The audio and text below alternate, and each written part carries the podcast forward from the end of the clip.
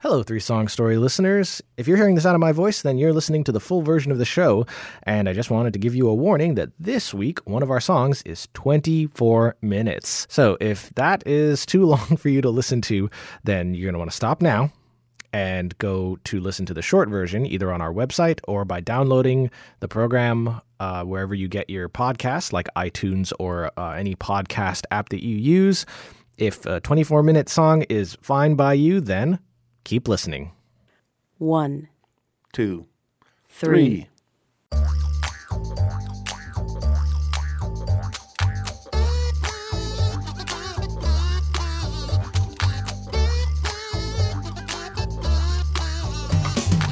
Welcome to Three Song Stories, the podcast that wields music and the songs that touch all of our lives with our guests to make top notch storytellers and story hearers out of all of us.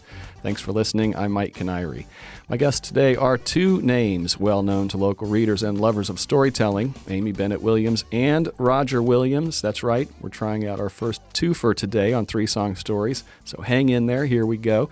The beginning of Amy Bennett Williams' short bio reads like the storyteller she is. She, quote, came to the news press in 1988 as an ashtray emptying, obituary writing clerk slash reporter, then moved through a series of assignments at the paper covering everything from cake contests to tuberculosis outbreaks, end quote. It's pretty hard to say all that. Amy left the paper for a while to edit Gulf Shore Life magazine before returning as its lifestyles editor in 1988. These days, she's a feature writer and columnist. Her current job titles are watchdog and storyteller. Her pictorial history book, Along the Caloosahatchee River, was published in 2011, and the Fort Myers City of Palms, a contemporary portrait coffee table book, which she was principal writer for, was published in 2017. And last but not least, her Sense of Place essays air each Friday morning on WGCU Public Radio. Amy lives in Alva with her husband Roger, two sons, and an ever changing and well documented menagerie. And speaking of Roger, his short bio, unsurprisingly, also begins with a writer's flourish. Quote, Roger Williams was born long ago and far away west of the mighty Mississippi River, an Indian name with fewer English letters, only 11, than the colossal Caloosahatchee River, which contains 14. End quote. Roger moved to Florida in 1994 to work almost four years happily for the news press, especially happily after Amy agreed to marry him paraphrasing his bio now. He got an undergraduate degree from the University of Kansas and a master's from the Columbia University School of Journalism. In his life, he's worked on farms, the Union Pacific Railroad. He's taught schools and worked for colleges. He once lived in England and spent three years as a Marine Corps officer. These days, he writes a column and feature stories for Florida Weekly and has already been established, lives in Alva with his writer wife, Amy, etc., etc., etc. Hey there, you two. Hi. It's nice to see you somewhere besides Hickey Creek It sure is. or Futrals. Yeah. Good morning.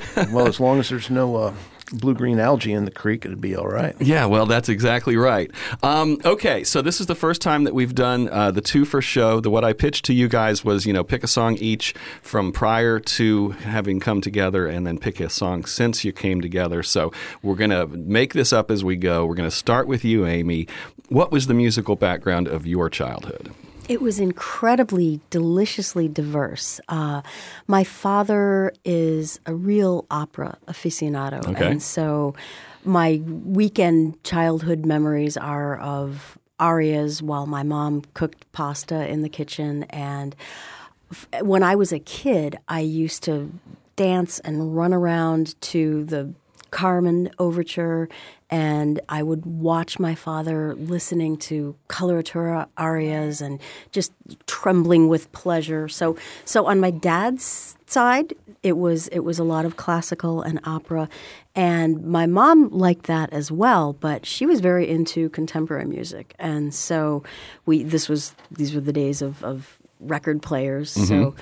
We had Three Dog Night and Jethro Tull and Jesus Christ Superstar, and you know, I, I came up in the, the late '60s, early '70s. Where so- was this? this? Was in Illinois. I, I did most of my young growing up in a little town called Long Grove. We lived on what had been a dairy farm, so there was prairie and woods and creeks, and I spent the first part of my childhood just just running wild with with horses and animals and sort of the situation we've recreated in Right, Alva. right. And then when I was in junior high, we moved to the suburbs. And for me, that was a, a, disaster because I was this wild country kid who was all of a sudden in a, a very different environment. Um, but music was was part of what made that bearable. Hmm. Did you play music, or was anybody playing music around you on instruments as a kid? Well, I when I was maybe in fifth grade or fourth or fifth grade, they they administered musical aptitude tests to all of us to see if we wanted to participate in the band. And apparently, I scored really well. So, uh, at least on paper, I have musical aptitude. And my prize for having that musical aptitude was being awarded the French horn. Okay. And so, for several years, I played the French horn and I hated it. Did you have aptitude for it while hating it? I, you know, I was I was okay and my parents to their credit gave me private lessons, but it was so big and so unwieldy and it wasn't the kind of thing at least as a beginner that you could just take it out like you can a violin or a harmonica and walk up the hill and play to entertain yourself. It was always a supporting member of a larger musical community and that just that just didn't work for me personally. I, I am a ferocious introvert. Yeah, I was so. just going to say you're way too much of a loner to be part of an ensemble constantly. Exactly, let alone with a, a giant French horn. So I abandoned that after a while. How did you wind up in Florida? Well, my grandparents had vacationed here. They were snowbirds. They came down to Marco Island and they would invite my family for brief periods during the winter. And so we would come, and I just fell head over heels with, with Florida. And I decided as soon as my schooling was over that I would get here however I could, and I did. Um, so yeah, so your whole family didn't come down. That's how I wound up here. Was the well, grandparents, then the vacations, then the transplant. Well, that's that's very similar. I managed to lure my mother and my little uh-huh. sister here, so three of us are here, and my father's still up north. So how did you wind up in Alva, rural Florida? I I really I loved growing up in the country, right. and I wanted that kind of a situation. So first, I lived in Buckingham. Um, halfway to Alva. Halfway to Alva. and then Roger and I began keeping company, and Nash was born. I had my first son.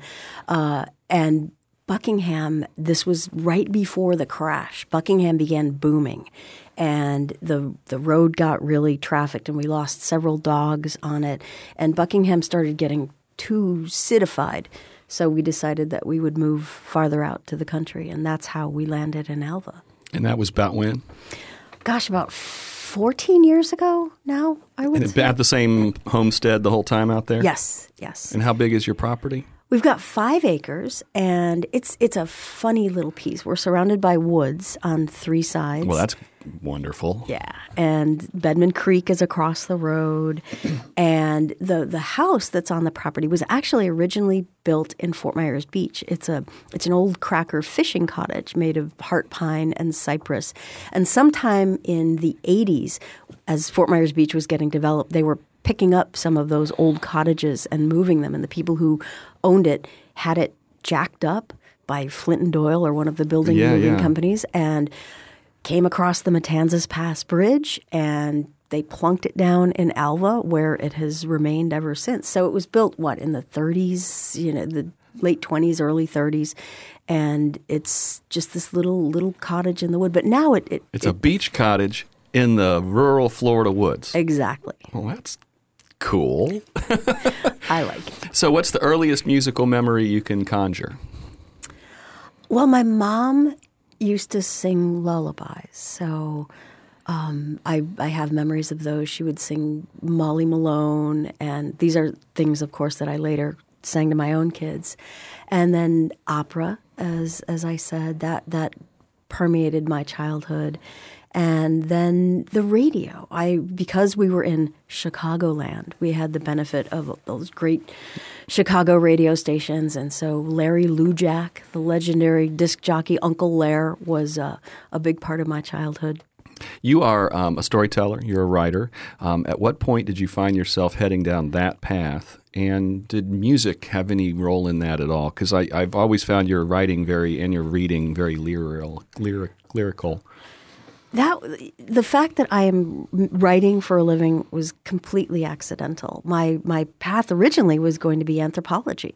That's what I got my undergraduate degree in anthropology and Spanish. And when I was in college, I spent a year in Mexico City uh, learning Spanish and and studying archaeology there.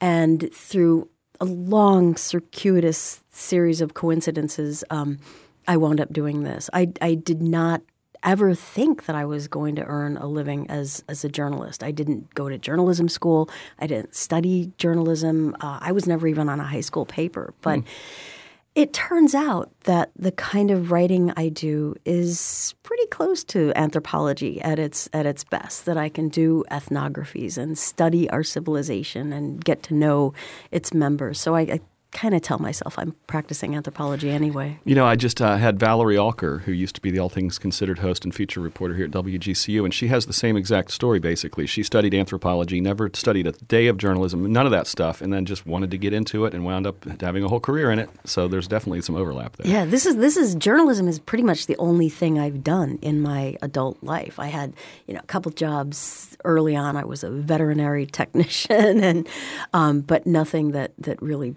paid the rent in any serious way. But my training was all on the job, and for me that worked perfectly. All right. Well, let's get to your first song, or your your your song. I guess I have to rephrase it for this show. So, what what is your song? Well, my song is Tom Waits. What's he building in there? And before I met Roger, my son DP and I were alone for a while, and we had we had several Tom Waits albums, but we we wore this. It was the one single track out.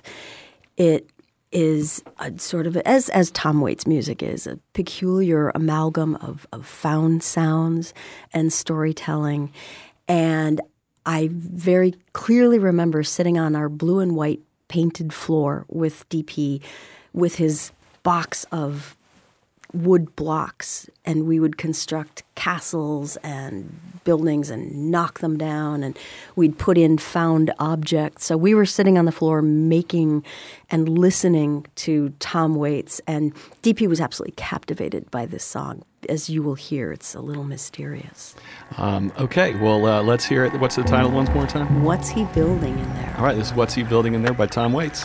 What's he building in there? How old was DP when you were doing this? he was probably two three Okay, four he wasn't old enough to know that that was something he, he no, was like, just- "Mom, all my friends are listening to this, and I'm no, listening no, to that." no, no, no, no. but the sound of it, and and we we were, you know, we were. He was eventually pretty sure he was building some kind of a killer robot. Yeah, yeah. And thought that we could hear that word whispered in this. I mean, you know, we were nuts. Well, just, yeah, you well, it's beautiful. Um, what role does Tom Waits play in your musical listenership um, in life generally? Oh, I I love Tom Waits. Um, he, I actually started listening to him later in life. Once I was a teen, you know, mm-hmm. and, and in the, the mixtape era, it was solidly punk and, and new wave, and he was sort of on the fringes of that. But I still listen to a lot of Tom Waits. He's he's big for me. I haven't listened to a ton of Tom Waits, but most of the Tom Waits that I've heard sounds sort of dissonant like that. Is it is it spoken word more than music? Is No, no, he he music? sings too, and he sings with that. I mean, he has he has a variety of voices that he use. I mean, his his voice It's like is definitely performance art music. Yeah, kinda. yeah, yeah. Oh, wow. So, uh, what are you guys listening to around the house, and how is it being listened to? Well, uh, I listened to. I mean, I went through the Pandora phase. I mean, for, you know, as as everyone does. First, we had albums, and then we had Do you cassettes. do you and still have CDs. albums We or d- I- records? well, we'll get to this later. But our child, the child Roger and I made, Nash, has a record player, and and he is one of these people who's Ah, he's throwbacking.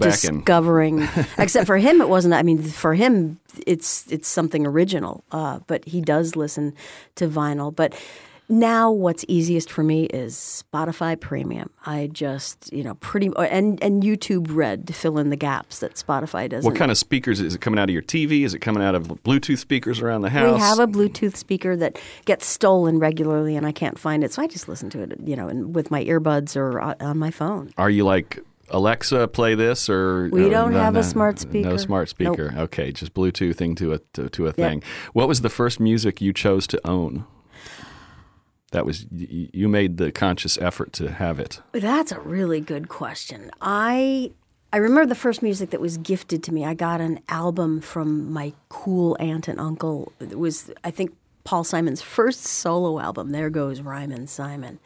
Um, I probably, gosh, I went through a sort of embarrassing Elton John phase. So You don't have to be I embarrassed on this show. I, th- I think can Goodbye Yellow Brick. Elton John fans here. Probably Goodbye Yellow Brick Road was the first album that I saved my allowance for. You know, I would get a quarter for vacuuming or mowing the lawn. And uh, I, I purchased that and spent many hours absorbed in that and, you know, trying to interpret the meanings of each song. And um, that, that was probably my, my early chosen. And, and then again, we moved into punk and new wave. Right. All right, we're pivoting to Roger. What was the first music you chose to own, sir? Well, you know, I, I think it was something like uh, West Side Story. Uh, I bought the album. I, I'd seen the movie and I, I loved the music. Uh, so I got that album and um, I listened a lot to an album my, my sister had. My sister's a classical violinist, but uh, she got Sounds of Silence by Simon and Garfunkel. So I spent a lot of time listening to that and uh, I appreciated it in part uh, because of the people around me, my sister and um, and an outward bound instructor that I remember, uh, Arthur Aylan. He was from Rhodesia, as they called it then, and he he had been on Everest expeditions. And I went to Outward Bound uh, in Colorado in the summer of '69, and Arthur was a loner, pretty tough guy, wonderful mountaineer, and he he loved Sounds of Silence, um, which made sense to me for its title, since uh, the Rockies are mostly silent and remote. But the music, you know, the music grew on me, and I appreciated the way it sounded, the guitar and voice, folk kind of almost. So you grew up in Colorado? I did. you have deep roots there, right? How Yes, far? I How, do. how far do your roots go? Well, you know, my father was from New York, and uh, after World War II, he went to Colorado following a friend of his and met my mother, who'd come from a remote cattle ranch in the mountains uh, at about 9,000 feet, uh, where actually Amy and I uh, still have a little bit of property Oh, cool. and I spent a lot of my youth there. So my father met my mother in Colorado, and he brought uh, he brought a freight train of of history with him uh, in the blood, so to speak. Um, his name, like mine, is Roger Williams, and we're uh, direct descendants of the the Roger Williams who arrived in 1634 and Really? uh, was chased out of Massachusetts uh, by his fellow Puritans for advocating uh, keeping their promises to Indians and advocating that uh, government and religion should be separate things. It worked better that way. So he founded Rhode Island. Uh, and my dad, who is a historian by temperament, training, and instinct, uh, talked a lot about that. He arrived in Colorado um, with the music of immigrants, with the experiences of city streets. Uh, he, he had been a boxer. He was sort of a feisty temperament, and he was pure New York. So when my mother came off that cattle ranch where the nearest town had been 30 miles away, there was no running water and electricity, and met him and brought him to the ranch and introduced him, I think my grandfather and uncles all thought he was a real goof. well, yeah, there's but- a lot of dissonance, I would think, on or superficially at least. Yeah, and what, what came in his uh, his cultural package included some classical music he'd listened to as a kid. It included jazz. It included bagpipes. Um, his mother was Scottish, uh, and he he brought things that uh, weren't part of my mother's family's heritage. Um, my mother spent Saturday nights in her youth at the Guffey Square dance, where old men would show up with fiddles and banjos, and uh, we, uh, my sister and I, and my younger brother, we all we all sort of grew up with this this this odd mix of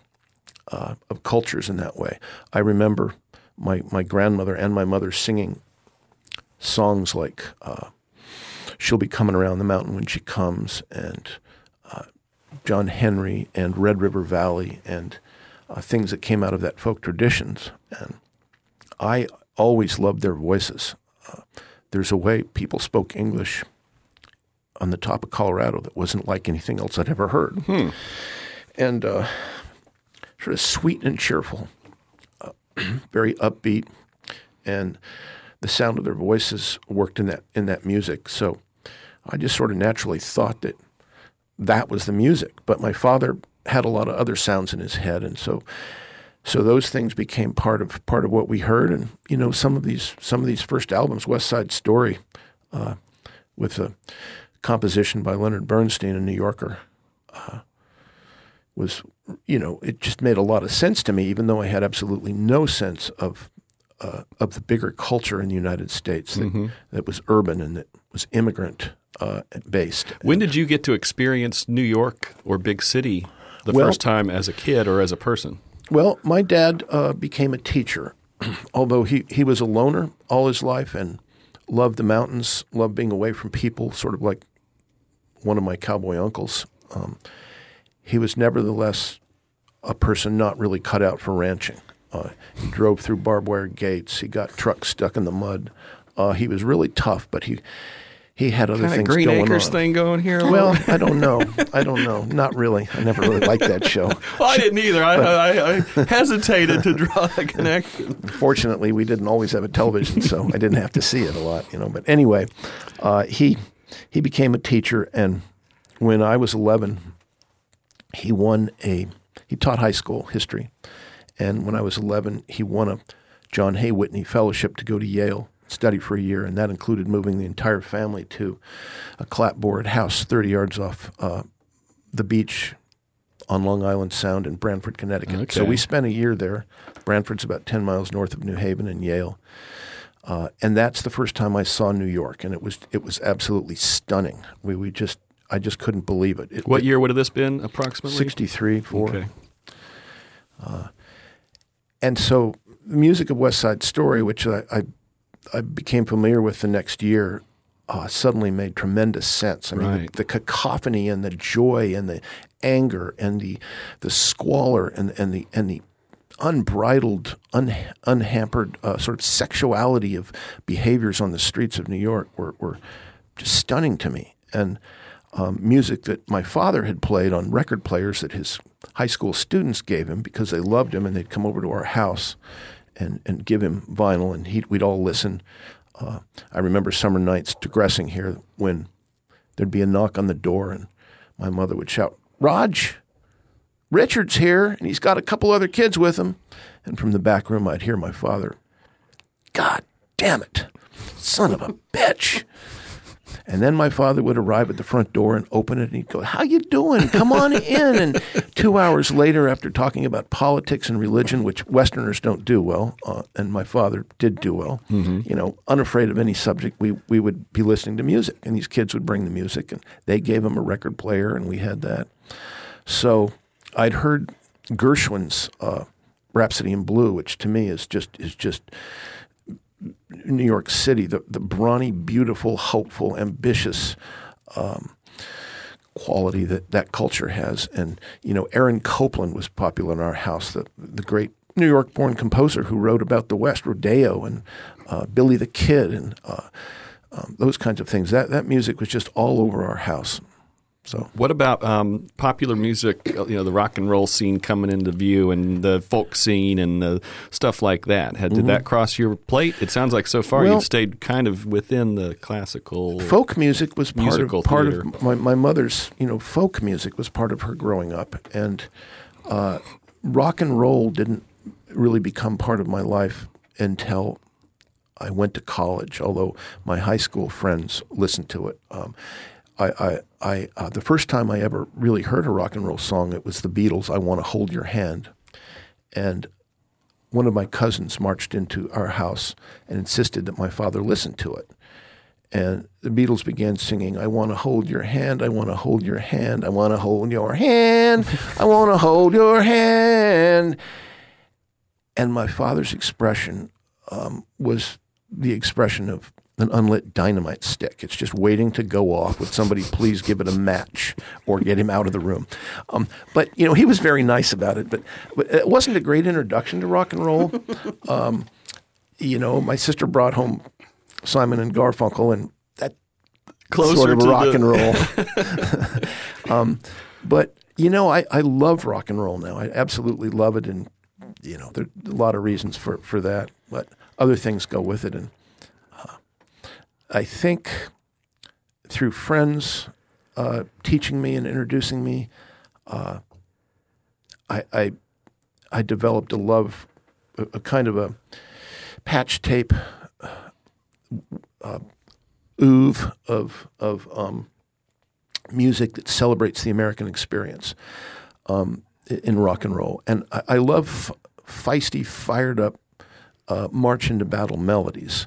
Uh, and that probably comes from hearing my father play the bagpipes a lot. Uh, bagpipes are sort of a both a melancholy Celtic Gaelic sound and fight music Yeah. uh, and and rock and roll songs like uh, "Little Pink Houses," uh, which celebrate this American experience. You know, uh, uh, "Little Pink Houses" for you and for me, or or "Born in the USA," uh, Springsteen, a tremendous criticism of us, and yet somehow a feisty celebration of, you know, who we are in our uh, as males in our white T-shirts and our cigarettes and our lips and uh, our our limited backgrounds, um, trying to break out. You know, um, like a like Michelangelo's, you know, sculptures broke out of marble. We sometimes we are like that in this culture. So th- that kind of rock and roll really appealed to me. Um, Sweet Home Alabama. There's good people in Alabama. My conscience does not bother me. Does yours bother you? Um, hitched to uh, a fired up guitar is tremendously appealing to me. Um, okay, so you studied journalism, correct? No, I, I, I never thought about journalism. I went to the University of Kansas because uh, I couldn't get into St. John's. St. John's uh, in Annapolis, Maryland had a great books program. I, I was captivated by the idea of reading the quote I remember unquote great books. great books, but I wasn't smart enough to get in there. Uh, so I went to KU uh, in Lawrence, Kansas, uh, there on the Eastern Prairie, uh, where the prairie is, is quite rolling, uh, and comes out of Missouri and leans out toward the west and rises up about 3,000 feet before it hits the mountain 600 miles away. And uh, KU had a great books program, more limited in scope, a two year thing uh, that really appealed to me. So uh, I went there. Um, and that cell phone is part of what makes Can you music great. can you mute that completely, and then we'll we'll pick that back up where we left it. I'm sorry. That's okay. I should have Was reminded it anything everyone. critical? I don't know. Okay. Let's hope not. Yeah. Nash is at home with his mom. Oh, So- okay. Well, if you need to check, No, ta- no, this is all it's not. uh, pre-taped, so we've got the yeah, we flexibility. can edit if I have a coughing spell. I left my daughter home yesterday for the first time by herself all day long. She did five loads of laundry and Atta and, and folded it all. She folded my underwear. Anyway, Good Lord, man. um, okay, so um, Lawrence, Kansas. So KU, uh, when I think of KU now, I think of uh, stiflingly hot late August summer afternoon, uh, dorm windows open, the smell of uh, marijuana, and Cat Stevens, and the sound of Cat Stevens' Peace Train uh, floating out of, of the dorm windows. Um, I, I went off to, to KU uh, and moved into a 10 story co ed dorm. And uh, co ed dorms were, were the thing in those days. I thought it was the greatest thing in the world. uh, and I had a roommate who did a lot of drugs, and he used to, he used to hide his drugs in my ballpoint pens. Uh, and and you know, one night I was lying in my dormitory bed and I could hear Cat Stevens and this memorable Cat Stevens down the hall, coming echoing down the hall, and uh, it was dark. He was in his little bed, a couple of you know, cots essentially in a room, and the door slammed open, and there was a naked woman standing there. And she staggered in and she walked over to me and she fell on top of me. Uh, I, I had learned uh, to sleep with no clothes from, from various experiences, and it was hot. And I was mortified. I was petrified. I mean, I had there with me, with the sound of Cat Stevens, everything I'd ever wanted in life, at least from the age of 14 on a naked woman. And I was, I was abysmally terrified. And I lay there for a minute and she said, You're not Tom. And she got up and walked across the room and fell on Tom. And Tom was not petrified or mortified. And Tom's bed springs creaked for about 90 seconds or two minutes. And she got up and she looked at me and she said, Well, you're beautiful too. And she left. And the next Cat Stevens song had come on, and it was that one called Trouble that you hear in the movie Harold and Maude. Mm-hmm. Trouble. So I fell in love with those songs. What I kind mo- of drugs were in these ballpoint pens? I'm not sure because you know I never I never did. I was not a drug sampler, a drug person. Um, I like to be clear. I didn't. I didn't like. Uh, I, I just didn't like how people behaved when they did drugs and alcohol. Everybody sort of joining in, and, it, and later I learned, you know, that, that alcohol's a lot of fun. Uh, but at that time, I, I didn't. You know, I didn't see a benefit in it for me. So I was sort of a sort of a loner in that regard. Uh, okay, let's get. I love that story. This is a great story. Uh, let's get to your uh, your song. You not your first song, your song. What are we going to play? Why are we going to play it? Well, West Side Story, written by Leonard Bernstein in music, uh, a musical which they, they did in 1957 first, a long time ago. Uh, lyrics by Stephen Sondheim was was just powerfully captivating for me. I was I was interested in what had happened to my father uh, growing up in Colorado, spending a lot of time on the ranch. I really didn't have a sense of of his life, uh, so I wanted to know what that was like. And West Side Story somehow captured that in music. Um, and for me, music is a language as, as profound and important, and it certainly is capable of carrying uh, potential for wisdom as English or French or any spoken word. So, West Side Story did something that that had nothing else had ever done before to me. It it brought uh, this tremendous, vibrant American energy uh, to uh, melodies that appeal to me. I think I think sometimes melodies and the way songs go work with individual temperaments, uh, and if you don't have a temperament for a thing, it, it doesn't it doesn't always catch you. But in this case, it, it just it worked for me, and you know, a trip to New York City, sing this. This is why we got we got to this music. I, you know, I have a passion that comes from my father for a nation that uh, that works uh, on the basis of e pluribus unum, out of many one. Uh, so I'm pro immigrant. Uh, I think immigrants, uh, both in my father's family and earlier in my mother's family, have, have made a huge difference in me and in the country and in my kids and in my tastes and sensibilities. So New York's an immigrant place, and West Side Story is a, is a song about immigrants. It's a song really about not just the sharks and the jets, uh, music not just about Puerto Ricans and whites. Uh, it's about blacks and whites, and it's about uh, the new and the old, and it's about the young and the old. It's about people getting along who would do better if they could and have to struggle to do that. Um, so that's that's that's what appeals to me about it. It's got tremendous sweetness. It's got uh, a lot of fight in it. It's got the sound of the streets. I mean, I think uh, without being a very knowledgeable uh, musicologist in this regard, I think Bernstein was using sounds that echoed Gershwin and Copland, and of course, I mean, and he knew those he knew those people. I think so. All of that became part of what he produced in the late 50s, and I think I really first heard when I was, you know, 12 or 13, along about 65 or something like that. And uh, the late 50s was an incredible time. I mean, this was 1957 when West Side Story appeared in New York on stage for the first time, was the year that Eisenhower had to uh, open schools in Little Rock to black children with the United States Army in the form of the National Guard marching those kids in. I mean, Eisenhower did that. Uh, it was a, it was the decade of McCarthy, that horrible, uh, horrible blight on American culture and experience, and uh, political experience. Uh, who I think, um, you know, who, whom we should consider occasionally when we think about our current uh, experience in the United States. That during the time of McCarthy in the '50s, when Leonard Bernstein was sitting around thinking about writing West Side Story. Uh, tremendous divisiveness, worse than we see now, and, and and difficulties. And out of all that comes this big, brawny music of the streets of New York, of of kids, of love. Uh, it's it's a Romeo and Juliet story. These are these are human stories. They aren't just American stories, but it was done in such a magnificent American way that uh, you know I, have really never gotten over it. And this is a, a medley from uh, West Side Story. Yeah, his. Um, this particular overture is uh, includes several of the of the melodies that uh, appear in his uh, dance and numbers and for the story. Um, uh, the song "America," uh, the song "Somewhere," and and some others.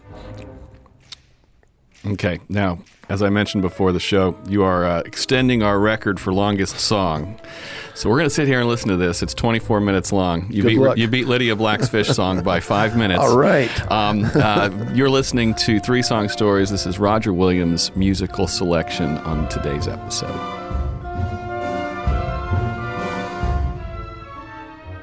When was the last time you listened to that? Uh, yesterday. How often do you listen to that? Well, I listen to it in my head more, a lot more than I listen to it uh, in music. But I would say every three or four months I hear it, maybe. Have you seen uh, um, um, West Side Story performed um, on stage?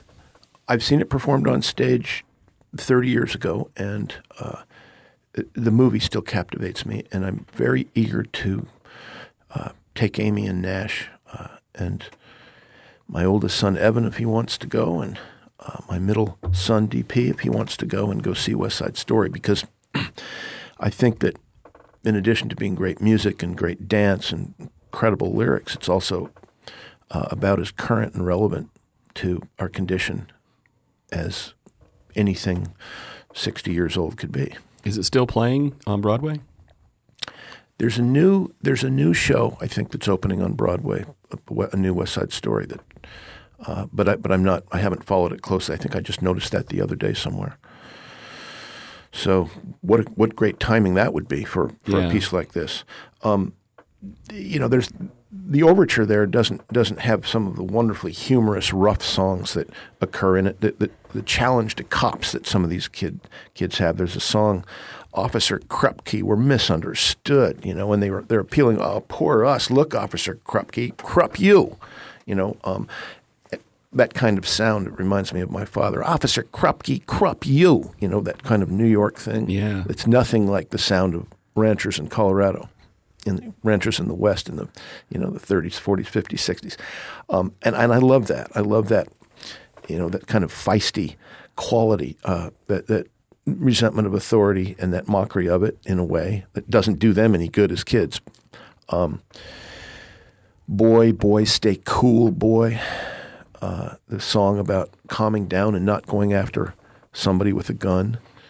Um, you know, I like to live in America. That's one of the greatest dance numbers uh, ever produced uh, in a in a musical on on Broadway. And when they're dancing to this thing, I like to live in America. Okay, by me in America, everything free in America for a small fee in America.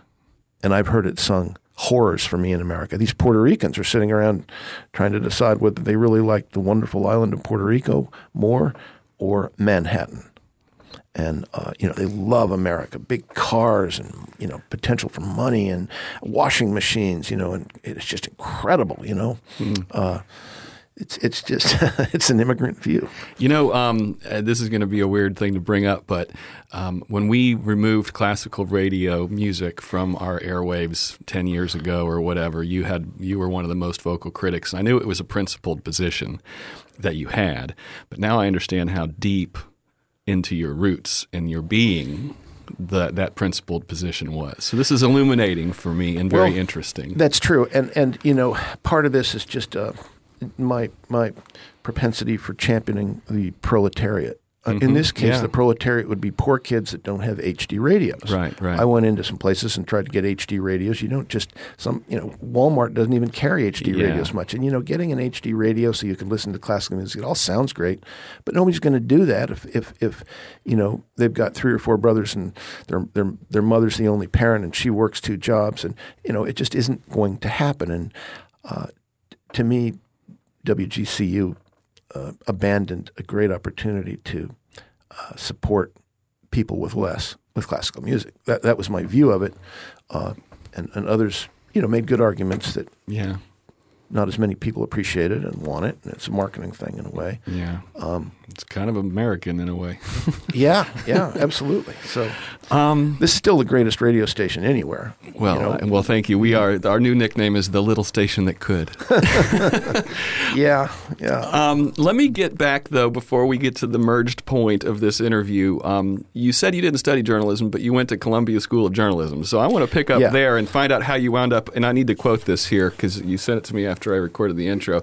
How you wound up as the paid hot airbag and chief opinionator at Florida Weekly. Right. So, uh, you know, I had. Uh, let me describe the story beginning in the student union of KU in my senior year. I had to find something to do, um, and I didn't want to keep working on the railroad. I wasn't going to be a rancher, so I I went into a job fair uh, where I saw the Peace Corps booth, and I'd thought about joining the Peace Corps for some time. And I went to the Peace Corps booth and and signed up but they rejected me. They said I didn't have any skills. They needed engineers. They needed people at the time.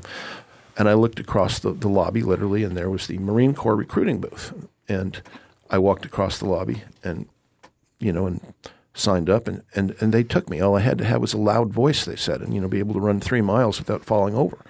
So I went to the Marine Corps for three years. The men in my family had been, you know, were veterans, and some had been Marines, and This would have been I was proud of them. Mid seventies. Mid seventies. Yep. Okay. uh, uh, and it, it was, you know, it was sort of a remarkable experience. When I left there, I, I came back to graduate school in English, uh, hated it, spent a semester studying, uh, and got a fellowship uh, to go to, to England and spend a year there, where my oldest son Evan was born, um, at the William Morris House in Hammersmith, Kelmscott House, and uh, I stumbled around for years. Um, freelancing, teaching. Uh, I, I ended up living outside of Charlottesville, Virginia for a few years, and ultimately uh, decided I wanted to, to write for newspapers, but I couldn't easily get a job.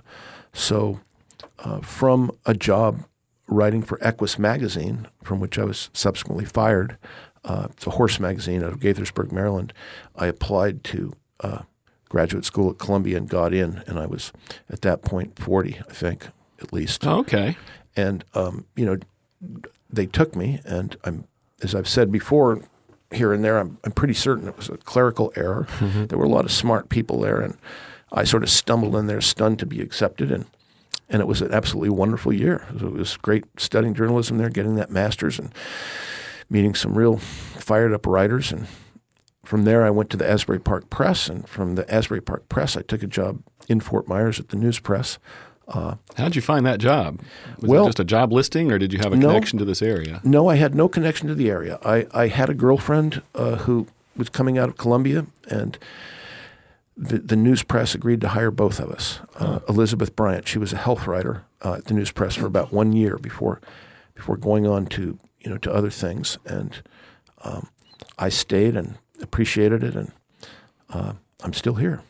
And that's where you met Amy. On the contrary, no. No, Uh, okay. the when Roger came to the news press was my brief hiatus when I left the news press. Okay. To go edit Gulf Shore Life. So I was commuting to Naples from Buckingham. Reading the news press still because I remained an immense fan of the paper and the parting had been amicable. It was just a much better job offer. And I kept reading the amazing stories of this hotshot writer they'd hired after I Ah, had he left. was winning you with words. Well, it, it went on to become even more of that because when I left Gulf Shore Life, Roger had left the news. So we we never during his entire tenure at the News Press, we did not meet. I admired his work from afar. And I heard about Amy uh, and read her clips and could easily and immediately see that she was, you know, one of the most. She she she has the, the muscle of poetry packed into a prose sentence uh, in, in just about anything she she writes. And I don't know anybody else um, currently working in Florida that does that as well or, or even can can do it. There have been a couple of writers here and there, but when they let her go, um, when they when they let her run, she can really she can really outright anybody. So we, we were familiar with each other's work. But Roger left the news press because his dad got sick and he went home to Colorado to take care of him. And while he was home in Colorado, I came back to the news press, again, happily. Um, and so Roger stayed in Colorado for a while and his dad got sick and died. And Uh, eventually there was an opening in the lifestyle department where I was the editor. And the executive editor said, "Oh, you got to try to hire Roger Williams back. He was amazing. And you We perked right up. him." I did, and so I wrote Roger Williams a letter and said, "I would, I want to offer you a job. Will you please come back? I, I, I think that we'd have fun working together." And Roger Williams wrote me back and said, I'm so sorry, but I have made a commitment to the New Times over on the other side of the state, and I've got to work there for a year, and I, I can't. Um, but we kept writing. you know, he asked me how his friends were doing and what was new at the news press. So you guys had you met in person never, yet? Never. What? Never. We'd also never seen each other's photographs. It was just before cell phones. Photos weren't created. I didn't know. This is what so she looked like. romantic. but we started, um, you know, violating workplace rules. I did at least, and and uh, pretty soon we were writing each other one or two letters a day, and this went on for 60, 70, 80 days. And and this is letters. letters, Uh, This is, letters. We're not emailing. No, no, we were emailing. It was. yeah, we it were was, emailing. Oh, you were emailing. This was like okay. AOL days. okay, Yeah. okay. Letters. Early days of digital mail. Yeah. But but it was you know it was I mean I I fell deeply in love with her uh, simply because her writing revealed so much about her and it was so spectacular. So, you know, I was I was already completely committed to her before I, I ever ever saw her. Huh. Uh, Yeah. And eventually, I quit that job and came back here, uh, and started freelancing. And we, you know, we we all lived happily ever after. Yeah. So did you guys pretty much as soon as you got in each other's presence, you were like, "You're the one. You're the one." Pretty much. Pretty much. There were, you know, they're the usual because I had had some some unfortunate uh, relationships, and I was trying to be real careful. I had a little kid, Yeah. and I wanted to, and and I also had a posse of female relatives who wanted to make sure that I was not going to screw up this time. Yeah. So you know, we waited a little, but yes, as soon as we walked out onto the Tarpon Street Pier with That's right across from my house. some fruit, and yeah, it was. Oh, that's so cool. Yeah. So wh- when did music first hit both your ears together? Well, interestingly enough, I think after our very first meeting, he was going to get into his car and go back and drive to Fort Lauderdale where he lived, and I was going to go back to Buckingham. This was the days when we had cassettes in the car, and we both popped in the same John Hiatt cassette that we were, had been listening to independently. It was his Slow Turning album. And when we realized that that we were we had both been listening to the same music, that was uh, that was that told me a lot. if we were going to pick a song today and we'd never had Nash, uh, we would have probably picked Slow Turning Or a thing Which- called thing called love too. or a thing called Love. Yeah. Yeah. Um, but as William Wordsworth, the poet, once said, the child is father of the man.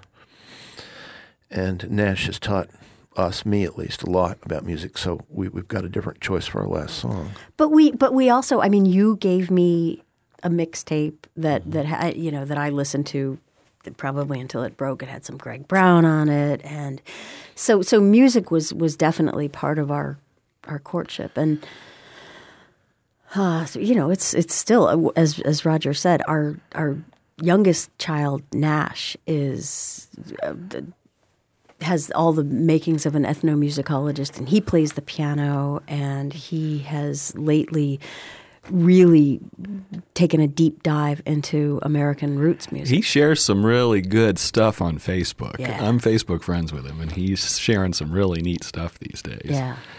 Yeah, he plays music around the house. Do you guys play music as well around the house? He plays the piano. Well, the piano is the largest piece of furniture in our living room, Right. and it's a small cottage, as you now know. Um, so, yeah, we, we are treated to, to live music every day. Awesome. Do you play anything, Roger? Uh, I've got a harmonica, Oh, which okay. which I always carry to remind myself of of some of this roots music. Um, But he also there's- played the French horn too. That was another once. coincidence. Yeah, that's Yeah. true. Yeah, and I didn't like it any more than Amy did. Um, it's it's it's got it's got a few great notes at the beginning of um, the New World Symphony. The French horn does. You know. Other than that. Uh, and chasing foxes. I mean, don't they use it for that? Once I don't know something similar. Uh, okay, so you've alluded now to this song that you've chosen because of uh, well, what's your third song? It's it's y'all's song. Well, so we we made this little human Nash, and Mm-hmm. He's what 14, 15, He's 16, 16. Is he driving? No, not yet. not legally. Um, and and he, as I said, he's lately immersed himself in American music. And one of the musicians to whom he introduced us is John Fahey. And this is a song. It's called Sunflower River Blues. That it's it's a guitar song, and he Roger asked him why he liked it, and Roger can tell you what he told him. But one of the interesting things about this piece is that Nash is sort of in his head transcribing it or transliterating it. I forget what the correct term is for the piano. Transcribing, So, yeah. so we have heard this. I mean, we've heard it in its vinyl guitar recording form, but we're also hearing it as Nash plays it on the piano. it and some other things by Fahey. Um, and Fahey really uh, was a lifelong blues uh, lover who knew more about the blues, um, Southern roots blues, Delta blues, and hill country blues than most white people. Went into the South uh, in the 60s, found Skip James, found some other great bluesmen. Uh, and Nash Nash is uh, very knowledgeable about the blues now, and one of the things he appreciates about Fahey is his wide knowledge of other musics besides American roots and folk guitar. So Okay, well, let's listen to it. This is Sunflower River Blues by John Fahey. This is Three Song Stories.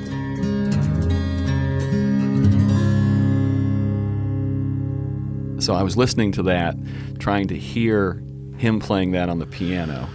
And it occurred to me that as a you know a kid that grew up taking piano lessons, to then discover old music, and then to be able to learn it, and then to be able to play it, and then for you guys to be able to watch that whole process happening, how cool is that? well, and and- and it's it's just one of the great gifts that, uh, in a life of, of a lot of gifts, as it turns out now. Uh, for me, anyway, and I think for. Amy too. But I, I asked Nash this morning to, you know, just write down something before I came in here uh, about Fahey and about the song, and I think these are probably the first first liner notes Nash will ever have written. Uh, he didn't pause. He just sat down, typed out something, and put it in my hands. Uh, and this is this is Nash's view of Fahey and the song. Do you mind if I read this? Absolutely not. I find his music to be extremely sane, having qualities that are universally understandable and relatable without the hindrance of lyrics. He transforms the acoustic guitar into a symphony, playing with a spellbinding ability to articulate raw emotion into musical notes, and reflects a multitude of feelings in his songs. Uh, this one, in particular, Sunflower River Blues, two low alternating bass notes create a melancholy drone, whilst he plays an almost angelic melody on the other strings. In my opinion, this represents having strength in the face of deep melancholy or blues. Seemingly simple, Sunflower River Blues possesses immense emotional weight hidden underneath the un- uncomplicated riff. Uh, so when I read that, I decided I'd probably just shut up and never say anything else about John Fahey. But that have- was you know that was an hour ago to get him on the show. so, uh, you know, and, and I think it's really true, and that says about music in general, but Fahey in particular. And Nash, um, we've listened to a lot of blues in our house. Uh, and in the mid 80s, a friend of mine and I went into the Mississippi Delta like Fahey had done 20 years earlier without really knowing about Fahey. I'd heard Fahey, uh, and I loved Leo Kottke. Uh, mm-hmm. Fahey was Kottke's mentor. Fahey discovered mm. Kottke and really gave him a career, uh, as he did some other people. But we went into the Delta uh, with the hubris of 30 something white guys that wanted to find blues, and we did. We did find some blues, and we found an old man named Willie Foster who, uh, whose harmonica playing can still be heard uh, in a YouTube search. But Willie Foster taught us about the blues, and we. I brought this harmonica and this beer. Yeah, I was going to mention that you brought out a, a, Pabst, a Pabst Blue Ribbon, and a G harmonica during that song. You know, there's a lot about the blues, uh, the Hill Country blues and the Delta blues and the tradition of that music that uh, involves the harmonica and alcohol and many, many other um, problems and joys in life. Uh, sort of some of the things they face. And Fahey, Fahey faced that too. Fahey had a very difficult life. He was sexually abused uh, as a child, and uh, he died in relative poverty. Uh, he spent some of the last years of his life living in cheap hotel rooms. Uh, married and divorced three times, um, a lot of struggles. But the sanity Nash describes in this music is mm. there.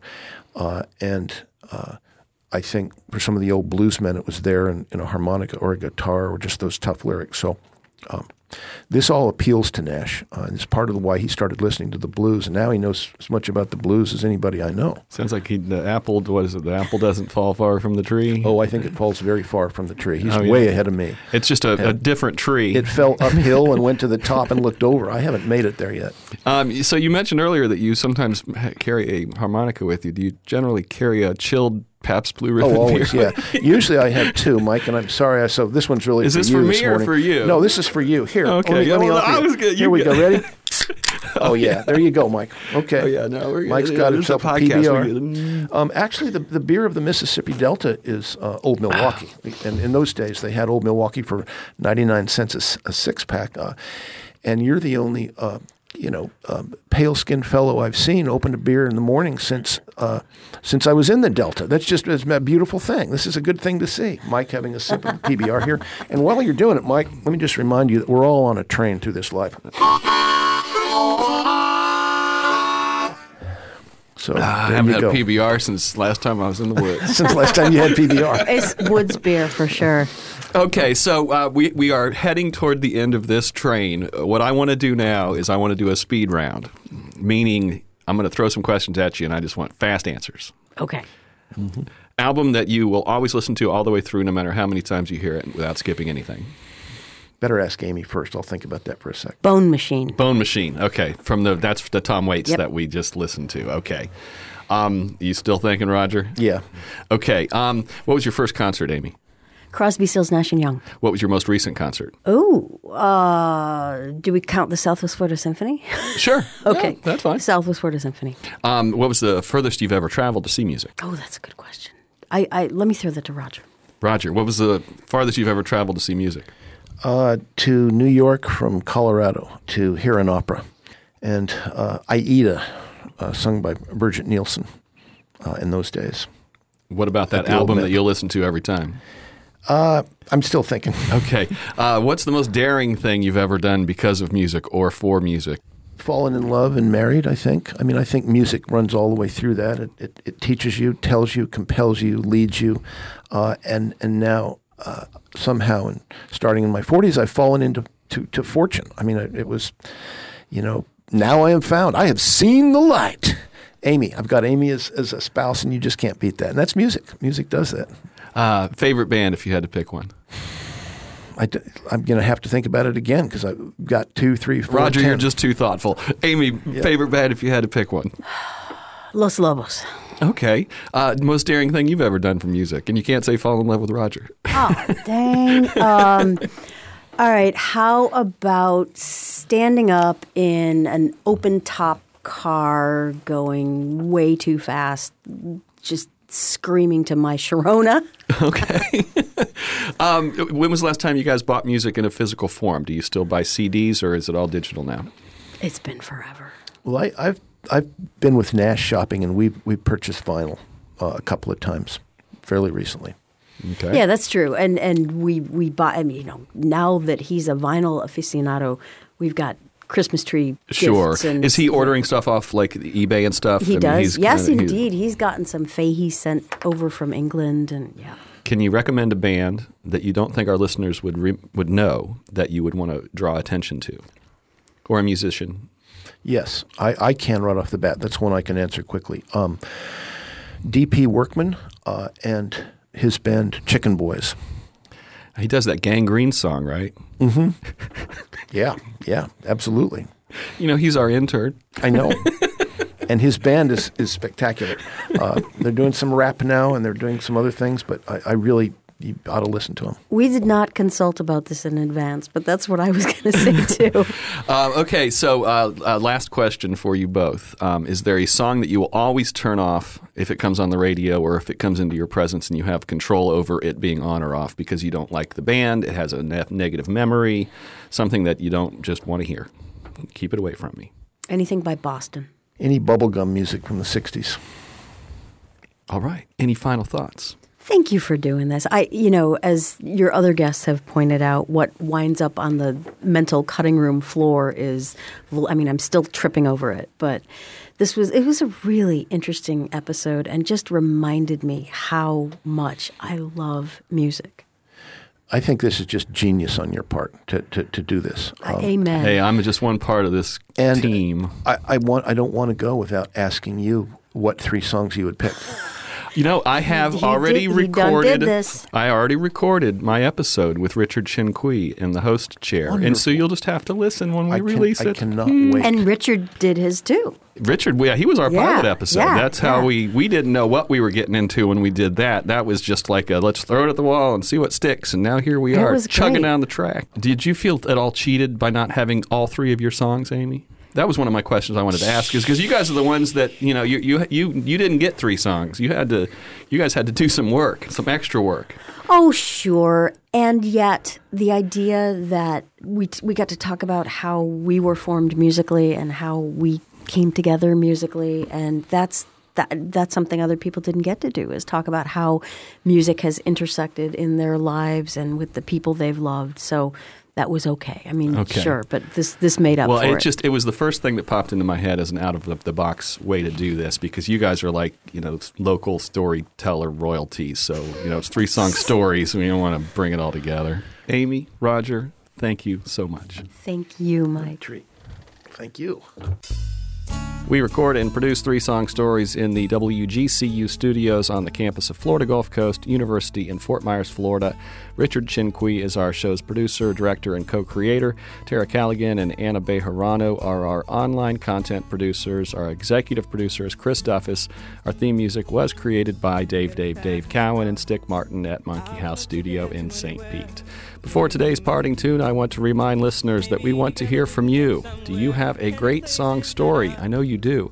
One that takes you back to a time, place, memory, and story. If so, record it onto your phone and send it to mysongstory at wgcu.org. We're going to start using listeners' parting tunes in future episodes of this podcast. My parting tune this week takes me back to my very first real job. I and my old friend Jeff got hired on at the McDonald's on US 41 in Fort Myers across from Hill Street.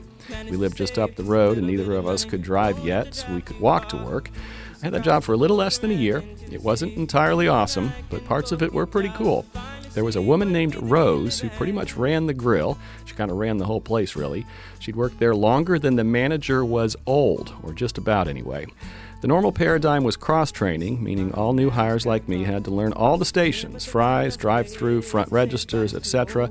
Well, I had a knack for cooking, and Rose saw that and took a liking to me. So she overruled the youngster managers and kept me by her side, which I loved because the last thing my 15 and 16 year old self wanted to do was interact with customers, some of which were my contemporaries. Well, my song choice might seem strange for such a story. It's Fast Car by Tracy Chapman.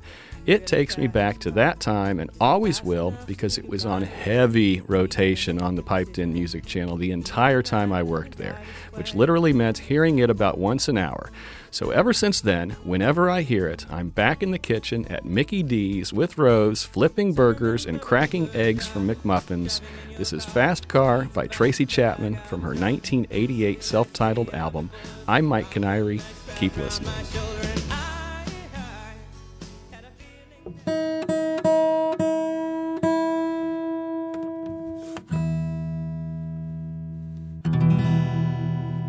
Next time on Three Song Stories.